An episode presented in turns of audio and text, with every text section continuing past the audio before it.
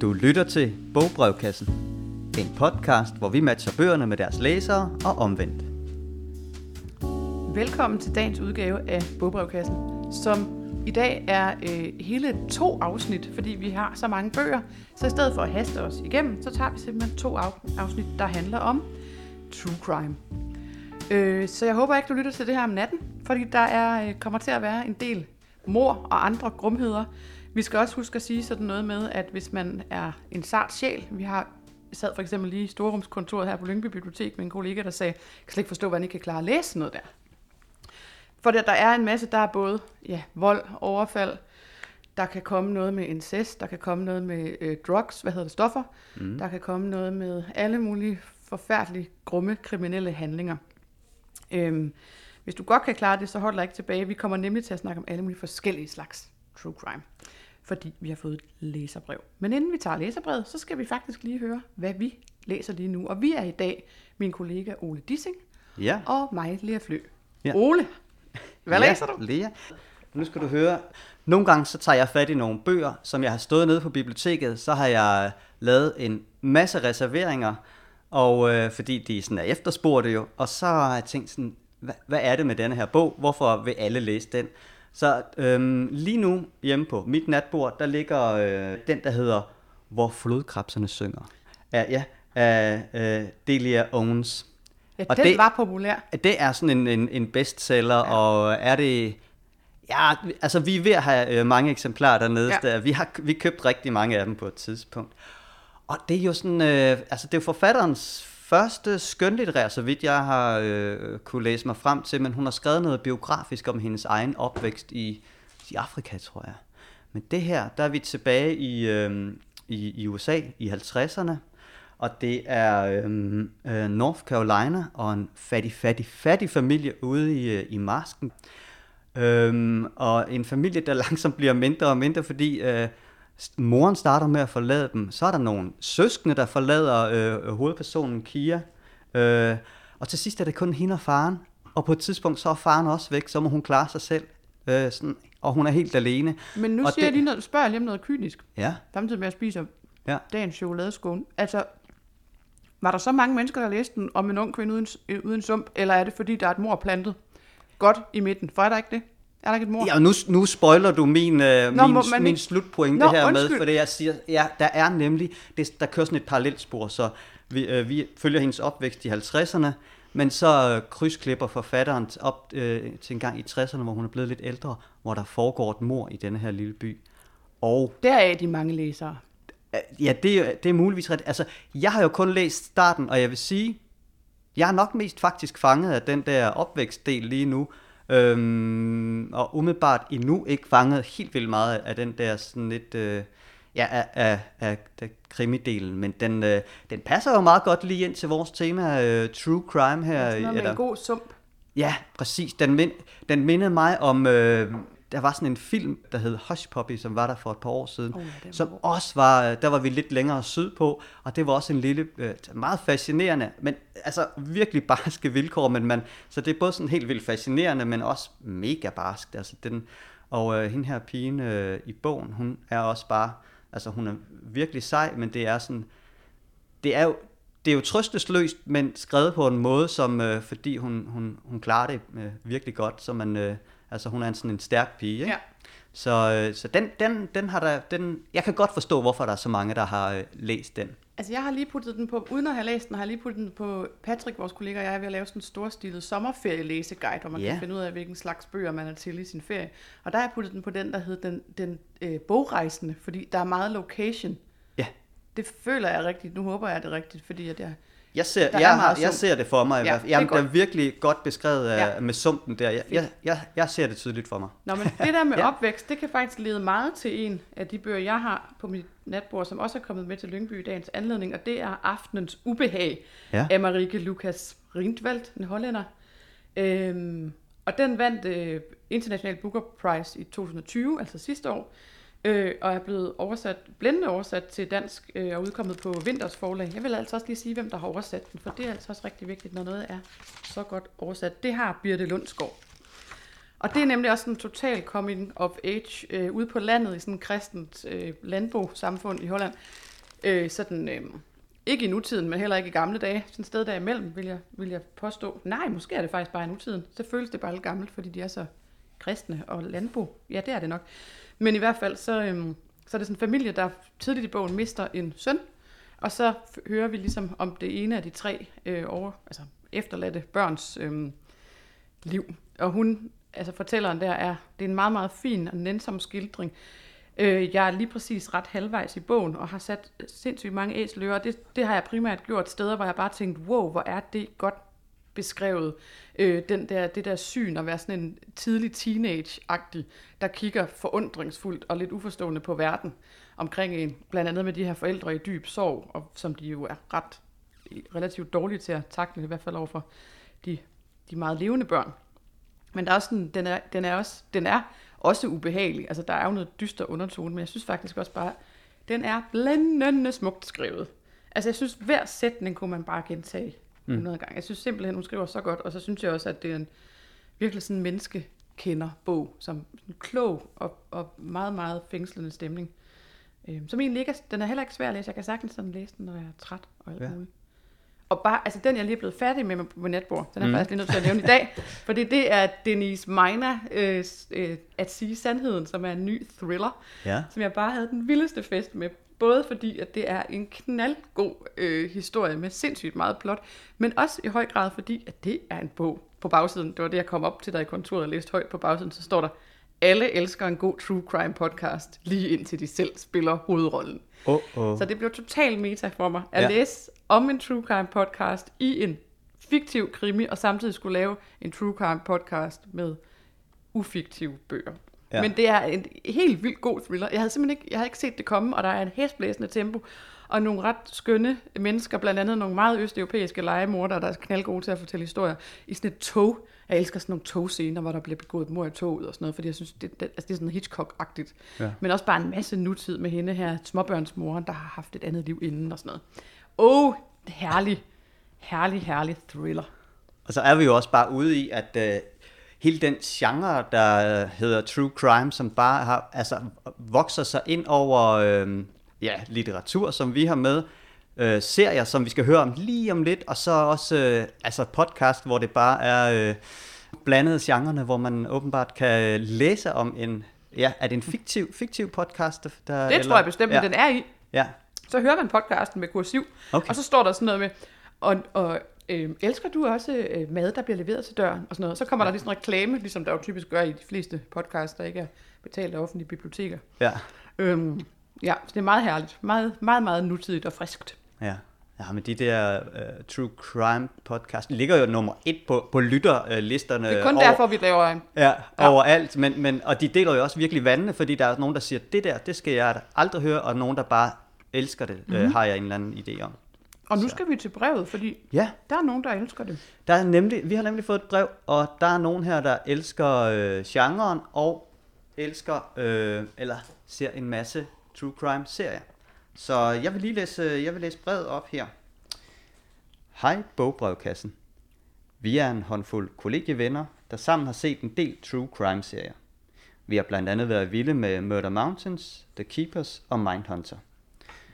Men ikke for at stene for meget tv, så kunne vi godt tænke os nu at starte en læseklub op med bøger om true crime.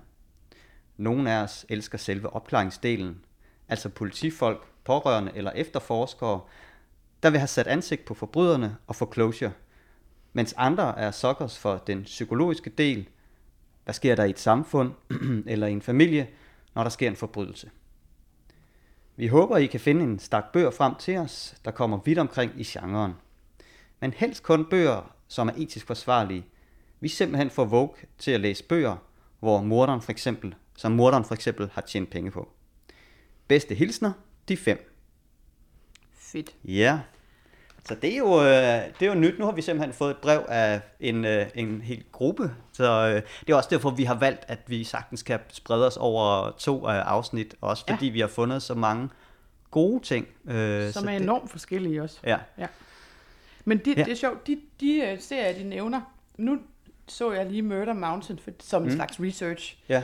Øhm, og det er jo, altså det er jo, det handler jo meget om den sådan amerikanske hash-industri i sådan en Ja. lille ret skummel, eller nogle ret skumle områder i nogle bjerge, Ja. sådan nogle mini-samfund. Og, og der må jeg sige, altså den var, jeg synes også, den var vildt spændende. Der var sådan både en masse problemer omkring lovgivning, og så var der sådan noget landsbystemning med den blanding mellem sådan nogle afdankede hippier og nogle øh, meget stofferagtige, pengegriske mænd, og, sådan, altså, og så sådan nogle masse løsarbejdere, hvor den, nogle af dem så bare forsvinder. Ja. Jeg synes, den var så godt skruet sammen. Ja. Øhm, man kan godt forstå, at de er blevet fascineret. Jeg håber, vi kan matche den. og der, så nævner de jo faktisk også øhm, en, der ikke er fiktion. Mindhunters Ja. er jo, øh, altså det er, eller det er fiktion. Ja. Det er simpelthen om nogle af de mennesker hos FBI, der startede med i 70'erne, tror jeg, vi er i. Jeg har kun set to afsnit. Vildt Jamen, det er god. 70'erne, ja. Ja. Starterne i hvert fald, ja. Må at finde ud af det her sådan kriminologipsykologiske. Altså Ja. det der med, sådan, de, de pludselig havde nogle mor, hvor det ikke bare var sådan noget, han var sur på konen, eller han var sur på en, der havde taget nogle Mm. penge, eller sådan. Hvor det blev meget mere psykologisk kompliceret end det. Ja. Hvor de begynder sådan at, at blive inspireret af alle mulige øh, forskellige, øh, hvad skal man sige, hvor, hvor universitetsverdenen og politiet begynder at tale mere sammen i forhold til den menneskelige psykologi, psykologi som jo Ja. tit er årsag til det her. Så det er jo, den giver god mening, selvom den jo ikke er, eller den er based on a true story, kan man sige. Ja. Hvad Ja, med det- den sidste serie, den der Jamen, hed... The, The Keepers, den, den blev jeg også sådan lidt, den blev jeg fanget af, fordi det netop var et, et mor på en nonne, og det skete for en del år siden. Øh, men der er så stadigvæk nogen, der er i gang med at researche på, hvad, er det, hvad var det egentlig, der skete, for det har man aldrig fundet mm-hmm. ud af. Så det, det, er, så vi, det er dem, man følger der. Og det er, jo, altså, det er i hvert fald noget af det, tænker jeg, som jeg har taget med, øh, som er... Øh, ja, som også det, jeg er fascineret af. Så, øh, så, så det med, at vi kommer godt rundt i genren, det, øh, det kan vi i hvert fald opfylde. Og så Det håber vi at de, øh, de, kan finde nogle, øh, nogle gode bøger, som de kan Altså bruge lad til os deres... lige sætte et par ord mere på den der genre, for jeg tror, jeg er en relativt ny true crime læser. Jeg har været sådan en, der har set hyggekrimier i tv, mm. og bare det der med ordet hyggekrimi har jeg altid hadet, fordi hvordan kan, noget, hvordan kan det være hyggeligt, noget der har med et mor at gøre? Ja. Men det var jo tit de der britiske, hvor mordet ligesom var blevet begået, og så var der et kæmpe stort sammenhold og en spændende detektivhistorie. Ja. Så, men, men jeg synes, når, når jeg nu her de senere, hvad, 7-8 år er begyndt at læse meget true crime, så er det jo ikke, altså så er det netop alle de her, for mig er det meget sådan de psykologiske aspekter, mm. øh, mere end det er whodunit, og jeg tror også mange af de bøger, vi kommer til at tale om, uden at lave store spoilers, så er det også bøger, hvor man ved, hvem der, hvis det er et mor, så hvem der egentlig har gjort det. Jo, ja. Øh, at det er egentlig ikke så meget det, der er det, det er spændende. Mm. Øhm, det er mere sådan alt det udenom på en eller anden måde. ja. Og det synes jeg jo taler godt ind i deres fine, øh, de her unge menneskers fine bevidsthed om, at, at morderen på en måde ikke skal være i, i fokus på den måde. Ja. Øhm, vi kommer også til at snakke om en, en historie, vi begge to har læst om, om sådan, øh, sådan en slags morderrelikvie-industri, der er ret ulækker, som åbenbart findes og sådan noget. Ja. Øh, fordi der er jo rigtig mange ting, der er meget, meget uetiske hele vejen rundt om alverdens krimi, kriminelle handlinger, men jeg synes, den meget store stak, vi har taget med, er egentlig, altså er, der er både noget historisk og noget psykologisk og alt muligt andet. Der er også en masse makabre detaljer, for det er der jo tit nødt til at være i, for eksempel for at fortælle om politiets opklaringsarbejde. ja. Øhm, og de detaljer kommer vi ikke til at læse i detalj, altså sådan læse op. Sådan, det synes jeg, hvis man har mod på det, så læser man jo bøgerne. Skal jeg starte? Skal jeg bare give den gas nu? Jeg synes, du skal lægge ud med øh, den, øh, din første her. Jeg læs- lægger ud med min første, som er Dan Josefssons løgnens spiral med undertitlen Sagen om den uskyldige morder og kvinden, der skabte et monster. Og der spoiler de jo på en måde allerede noget i. Øhm, det er nemlig at den svenske massemorder Thomas Quick, som nogen måske kan huske fra øh, slutningen af det sidste århundrede, tror jeg det var, som øh, blev dømt for en masse mord, som egentlig var foregået mange steder i Sverige og i mange forskellige årstal. Øh, og pludselig stod den her mand altså og sagde, det var mig, der gjorde alt det. Mm. Øh, og øh, Dan Josefsson har skrevet en ordentlig mursten på 600 sider. Øh, og jeg læste den for nogle år siden, og den er meget, meget øh, spændende. Øh, selvom man godt ved, hvad der sker. Men det er fordi, at øh, denne her kvinde, der skabte et monster, det er jo simpelthen øh, øh, Sture Bergwell, som så kaldte sig Thomas Quick for at lyde mere seriemorderagtig. Det er hans psykoterapeut. Og psykoterapeuten har altså behandlet ham i overvis, og på en eller anden måde fået skabt et menneske inden i ham, som hun på en eller anden måde, et, et fantasifoster, som hun har proppet ind i ham. Så det viser sig, at, øh, at han på, altså, tror, eller delvis tror, eller bliver overtalt til, eller hvad skal man sige, til at det er ham, der har begået alle de her mor. Men, men politiet finder jo så ud af, at der er nogle detaljer, der gør, at han ikke kunne have været på et sted på et tidspunkt og sådan noget. Men det er en bog, man helt klart skal læse, hvis man øh, er interesseret i menneskesindet og i behandlingen af menneskesindet. Og det er ikke sådan en bog, der går imod psykoterapi. Det, det er mere sådan, øh, hvad skal man sige, personspecifikt, vil jeg sige. Ja. Øhm, at hende her, det er jo et meget gamle, øhm, 80-årig øh, psykoterapeut, hun ligesom var måske lidt for energisk i forhold til at finde en øh, sand kerne i denne her mand. Og den handler også rigtig meget om det der med, hvad gør et menneske ond, og hvad, og hvad er kernen i et menneske, og øh, hans triste historie, denne her, er selvfølgelig en masse omsorgsvigt, men også i det virkeligheden et menneske, som har haft svært ved at opbygge sin egen identitet. Og hvis man så er en eller anden slags tom skal, så kan der måske puttes noget ind i en, som ja. ikke var det rigtige.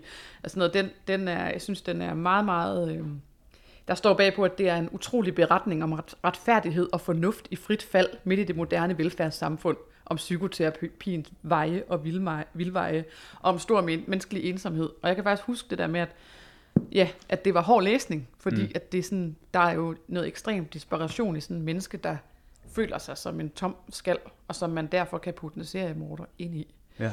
Derved ikke være sagt, at han er total 100% øh, harmløs. Øhm, men ja, virkelig meget spændende, synes jeg. Men var, er det en af dem, som for eksempel... Er, er den skrevet som en skønlitterær? Jeg kan ikke... Nej, øh, nej, det er simpelthen en journalist. Ja. Ja. ja, det er jo sådan noget andet. Den her journalists arbejde har jo været, øhm, så vidt jeg husker, har været, altså han, han bliver så, så meget spundet ind i det, at han på en måde medvirker til, øh, altså han er meget, meget grundig til opklaringen, mm. øhm, har arbejdet på det i overvis. Øhm, og den er sådan meget øhm, rapportagtig. Altså den starter med sætningen, klokken var blevet 12.20, da svenskerne ankom til skoven i det sydøstlige Norge nær grænsen til Sverige. De kom i en minibus og en tjenestebil og parkerede et lille stykke ind i skoven.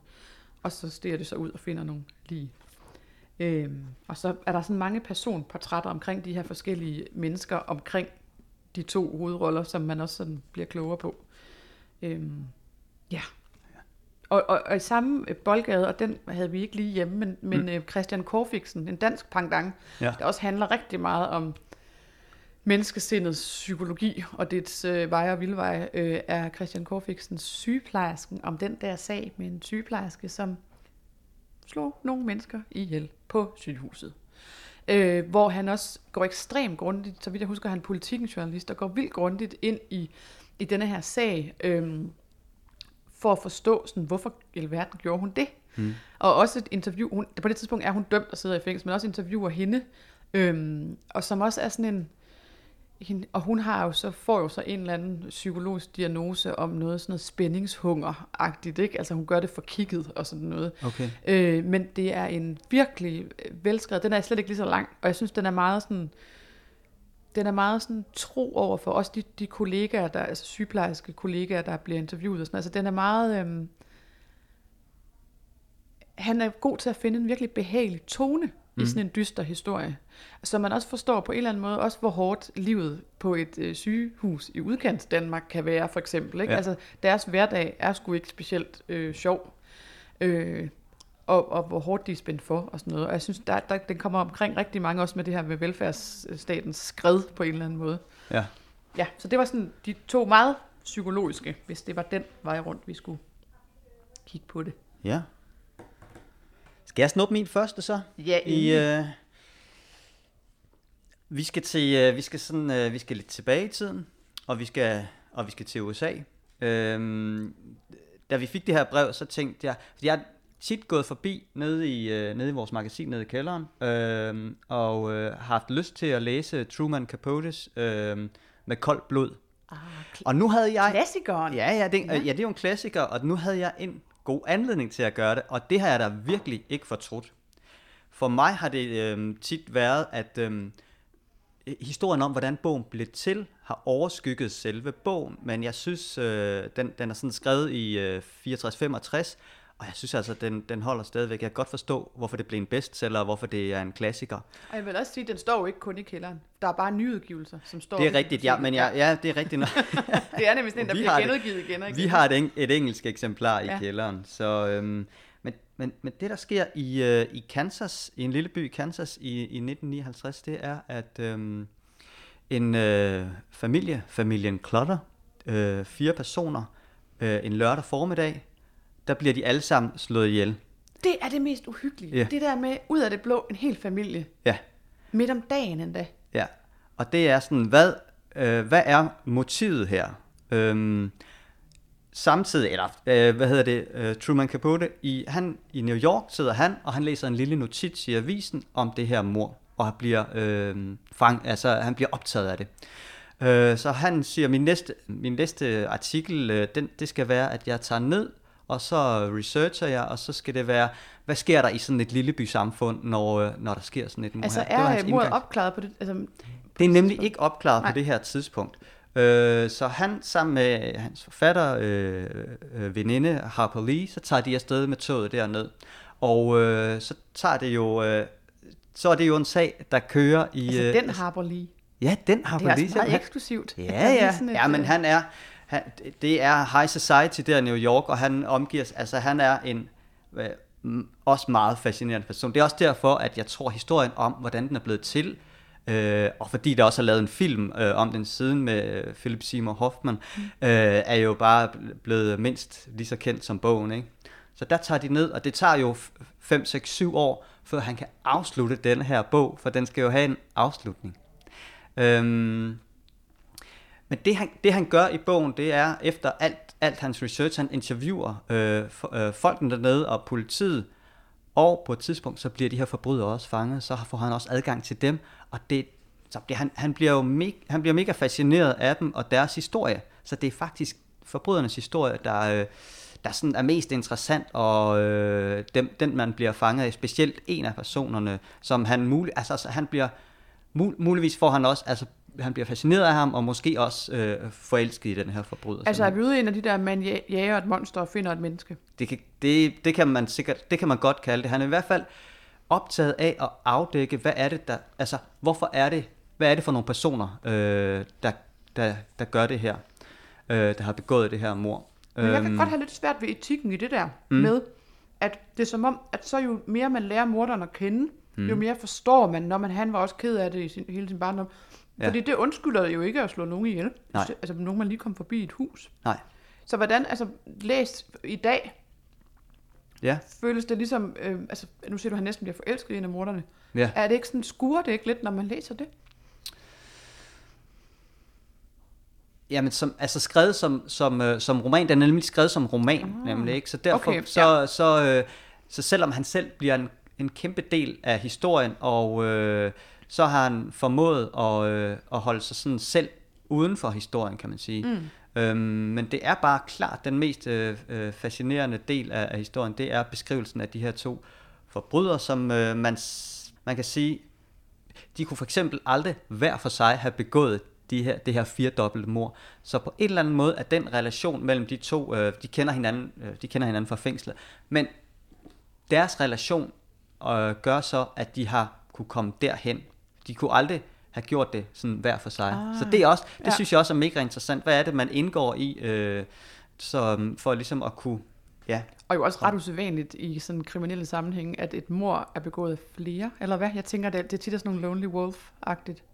Det, det er mine i hvert fald. Ja, men den er, det, det er også ret vildt, fordi jeg vil jo ikke... Noget af det, der er øh, suspense i den, er også, øh, hvad er motivet faktisk? Mm. Og det, det vil jeg så ikke afsløre her, fordi der, der, sidder, der sidder jeg og prøver at læse mig frem til, hvad, hvad er det? Er der noget, jeg har overset? Hvad er deres motiv? Men det glemmer, eller gemmer han øh, ret til ret sent. Det er ret genialt.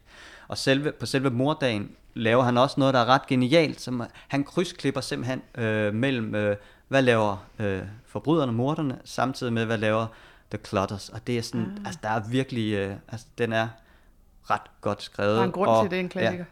Også øh, da den udkom, så er det også, han, han blev så sidenhen kontaktet af en del andre forbrydere, der godt kunne tænke sig at, at, at shine i hans, i hans lys, fordi den blev sådan, det er jo bare en bestseller, og øh, så det, det fortalte han, det, det er sådan, øh, altså, øh, Det ja, havde han ikke, forhåbentlig ikke lige lyst til, at lade dem shine. det var den sidste bog, han skrev faktisk, fordi Nå. det påvirkede jo også bare ham vildt meget, og det blev hans øh, højdepunkt, men det blev også hans øh, totale øh, exit og lavpunkt, fordi han gik fuldstændig ned på det bagefter. Så øh, ja, Og Det er døde en- af sin nedgang, eller hvad man skal sige. Ja, han døde i hvert fald, og det var noget med, jeg tror det er noget med noget alkohol og sådan noget, sid, altså siden han ikke. Så den er, både hans historie og selve historien er øh, bemærkelsesværdig.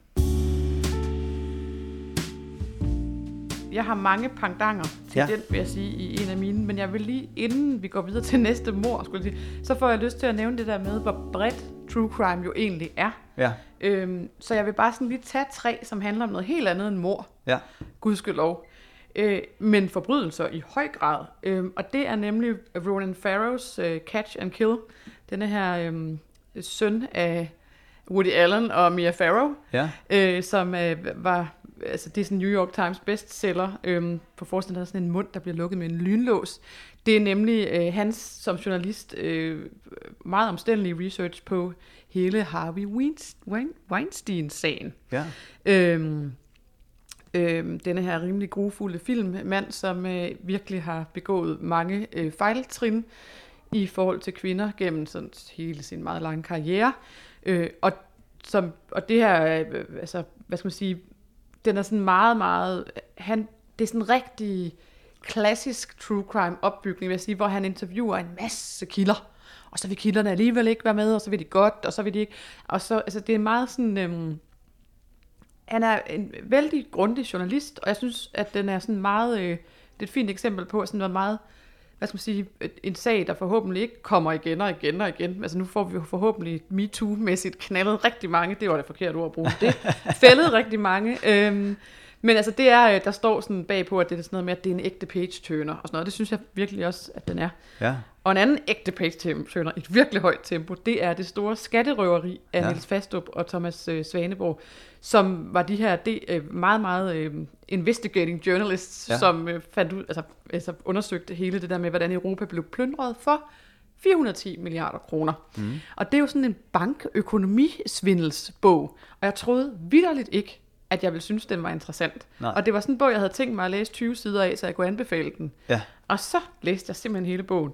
Fordi det er især Niels, der, der skriver, og der, er- han er meget så, det er meget sådan, øh, jeg må skynde mig til lufthavnen. Altså meget rapport nutids, øh, nu, sportsnutid-agtigt, eller sådan, eller der, der er et eller andet sådan, ej, den er faktisk datid, men det føles virkelig sådan, øh, ja, der er bare høj fart, og de tager rundt for at finde ud af alt det her, og, og det er jo fuldstændig vildt gigantisk svindelnummer på tværs af grænser, og højt, højt op i sociale klasser og sådan noget. Jeg synes, den var ja, vældig, vældig, vældig spændende. Og så har vi ondt blod. Der er sådan en ung kvinde, der stiger på os fra forsiden her. ja, det må man sige, ja. Ondt blod er skrevet af John Carey.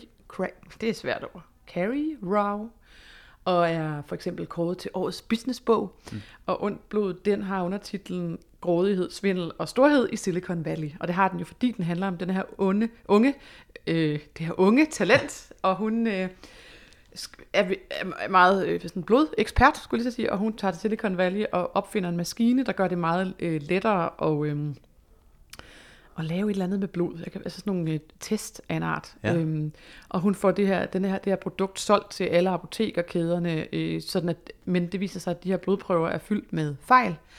Det finder hun egentlig også ud af, og hun bliver bare ved og ved. Og hun er åbenbart så karismatisk og så øh, intelligent, at, at hun kan blive ved og ved rigtig længe, ja. og vokse sig altså, til et rigtig, rigtig stort firma, inden hun ligesom bliver fældet. Mm. Og det er sådan en ret vild historie, synes jeg også, om hastigheden i Silicon Valley. Altså sådan det der med, hvor, hvor hurtigt folk bare sådan ryger til tops, Ja. og hvor hurtigt de bliver banket ned igen. Eller sådan, der er sådan en hastighed derovre, som man bare kan sidde og blive helt forpustet af og høre om. Og det er jo sådan, det er jo det der, det her det er jo sådan en rigtig brain true crime, eller sådan, fordi det er, vi er jo oppe i de der, altså hun er jo ingen tvivl om, at hun er super intelligent, men helt etisk er hun ikke. Hun rider ligesom med på sin egen succes og rider lidt for langt. ja. Så det er tre meget forskellige med business, penge og MeToo, som gudskelov ikke har nogen mor i sig. Ingen bliver slået ihjel. Nej, men alt muligt andet da. Du gav jo du gav faktisk mig øh, lidt lektier for, øh, inden vi gik i gang her, og den, den lektie, det vil vi egentlig gerne give videre til, til de her kollegievenner, fordi vi tænker, det er sådan noget, det skal på pensumlisten, fordi den her, den opsummerer, det, det vil vi snakke om, den opsummerer egentlig meget godt de, øh, de serier, de har gang i. Og øh, ja, vil, vil du sige, hvad det er for en, vi, øh, vi lige Ja, vil anbefale altså her jeg til gav, sidst? jeg gav jo øh, jeg gav dig lektierne for, som var Mathilde Valder Clarks øh, første essay i hendes essaysamling Huset uden ende. Ja, Og det essay er også titelessayet, ja. øh, som simpelthen, synes jeg, kan så meget, det essay. Ja, det er jo utroligt, hvad man, hvad man kan få ud af sådan en, øh, en 50-siders, øh, et 50-siders essay, som bare sådan på en eller anden måde folder sig ud, øh, Jamen nu har du det jo helt friskt. Ja. Vil, du, øh, vil du fortælle lidt om det? Om hvad det handler om? Ja, det handler om, øhm, altså Mathilde Walter Clark, hun har i dele af hendes, øh, hendes far bor i USA, og da hun var 10 år, så holdt hun sommerferie hos, i, der, i hans hus, og hans families hus. Og ved siden af, øh, imens hun er der, er der foregår der øh, et dobbelt mor ved huset ved siden af simpelthen.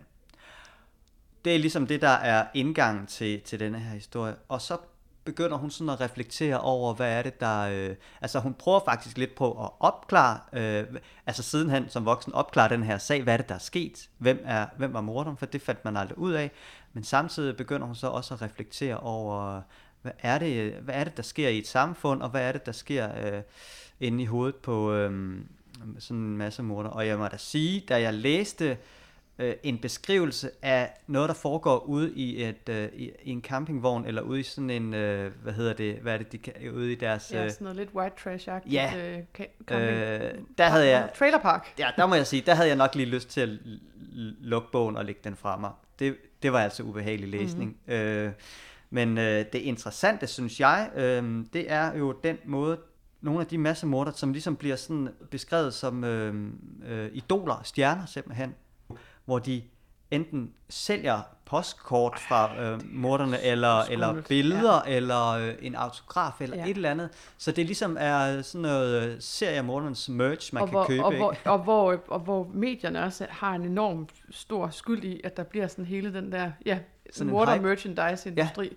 Øh, det, er næsten, det, er, det, er lige, så- det er nærmest lige så klamt som det. Ah, det man kan ikke rigtig ja, sammenligne nej, det, nej, men, men det er det- også ja. øh, mega klamt. Så det er også den der... Øh, det er jo både, at man er fascineret af den her genre, men man er også frastødt af den. Jeg vil gerne, må jeg lige læse noget op af, som en morder siger Ja, det kan du på et tidspunkt, og han, øhm, hver gang talen faldt på ham selv, og det er ikke noget, han siger, det er noget, hun ligesom refererer, hver gang talen faldt på ham selv, klistrede hans stemme en lille smule til, blev som fluepapir en smule grådelabil. Mm. I never had a dream. A little boy without a dream, that's me. Og efterhånden som årene skred frem, og rapporterne og specialisterne og dokumentaristerne blev ved med at komme, og Sells, som han hed, blev mere kvapset og ansigtskuløren blegere og mere dejagtig, blev han også mindre spontan, mere mekanisk, mere indstuderet, som et båndoptager, der havde kørt og kørt uge efter uge, hvad den jo også havde, og med svar, der føltes mere og mere, som vi forventede, og om muligt endnu min- mindre opklarende. It's like a hero- heroin addict. When you first, when you do the first shot, you want another one, and then you want another one. You can't stop. It just becomes your drug, sagde han, og lød som en, lige så træt som en manuskript til en B-film om serial killers. Mm. Altså det der med, hvordan han selv bliver sit eget, altså sådan, sin egen B-film på en eller anden måde. Ikke? Jo. Jeg synes, hun har nogle sindssygt spændende betragtninger om, ja. Ja. Hvordan samfundet sådan, ja. Øhm, Ja, det er ligesom det, der får også, det der, det der øh, jamen, og, også på et tidspunkt beskriver hun en, en anden af de her seriemorder, som, øh, det er bare sådan, det er faktisk, det, er jo, det bliver en lettelse for ham at blive fanget og opdaget, så dels det med, at han, øh, nu, nu behøver jeg ikke at begå flere mor, og også, at der er nogen, der faktisk vil lytte til ham. Det synes jeg også var sådan, Ja. okay, ja, det er... Som om, så var det jo. Ja, det, Ja. ja. Uh, men der er virkelig, ja. Ja. Jeg, jeg er sådan en læser, der er vildt glad for, jeg elsker huse, øhm, og er meget sådan arkitekturbegejstret, og jeg elsker også forsiden på den her bog, lavet af den vidunderlige kunstner Morten Schelte, mm. og hvis man tager smudsomslaget af, så er der et andet Ja. hus inde bagved med sådan nogle blændede vinduer. Ja. Sådan, ja, altså det, det, er jo også, det passer fantastisk til. Ja. Og, og noget af det, altså øh, hun skriver jo det her med i starten af det her essay om, at normalt så har man det her med, at mennesker kan hjemsøge huse, mm. men hun føler sig hjemsøgt af det her hus. Ja, Og det synes jeg også bare sådan, det der med at vende det, altså hun er, hun er meget sådan litterær forfatter, der har nogle fantastiske vendinger, Ja. og om refleksioner, også nogle detaljer med de her to huse, fordi Ja. der sker jo så det på, altså der er jo en enorm sammenhæng mellem de her to huse, som har sådan en mystisk amerikansk arkitektur, der prøver ja. at ligne noget gammelt og noget nyt blandet sammen og sådan noget. Ja, og mega labyrintisk også, som Ja. hun beskriver det, Ja. ikke? Sådan. Jeg synes også, det har også noget Shirley Jackson-vibes, altså den der gys, øh, gammel knirkende hus, øh, Ja. gys over sig. Øhm, ja, men jeg tror helt klart også, der er noget, der er meget at snakke om. Øhm, Ja, hvis man vil lave en, som de vil, de vil lave en, en, en, læse. Ja. en læseklub over True Crime, så, så er det pensum for dem, vil vi sige, ikke? Og det, er jo, og det fede, synes jeg faktisk, det, altså, det er jo, at, at jeg har tidligere sådan haft øh, virkelig dårlige erfaringer med at lave krimilæseklubber. Mm. Og det er jo fordi, det er en whodunit. Altså, når man Ja. først ved, altså, så er det meget svært, hvad skal vi så snakke om? Ja. Vi kan snakke om, at han ryger nogle cigaretter, og han har en krise med sin ekskone, og, altså sådan, men så er der ikke så meget mere, øh, Nej. fordi plottet er ligesom løst, når du er færdig med at læse bogen. Hvor jeg synes, rigtig mange af de her true crime, der er, der er helt klart alle mulige elementer, man kan trække ud og tale om etik og, og velfærdsstat og, og, og psykologi og alt muligt andet, ikke? Jo. Ja. Jamen, øh, vi fortsætter jo simpelthen næste afsnit, som udkommer nu efter det her. Ja, vi har valgt at dele op i to, fordi vi synes, det var, det var så godt et brev, og vi, havde, vi har simpelthen så mange øh, anbefalinger, så, så vi laver en, øh, en, en tor, som udkommer om en, en uges tid, satser vi på. Så der, øh, der kan man lytte med igen. Ja, og hvis I gerne vil høre om noget andet end mor, og hvis I har en læseudfordring eller et eller andet, I bare mangler noget inspiration til hvad som helst, så Ja. skriv ind til info ltk.dk. Lea Ole og alle morerne siger tak for i dag. Ja. Og på genhør. Vi lyttes ved.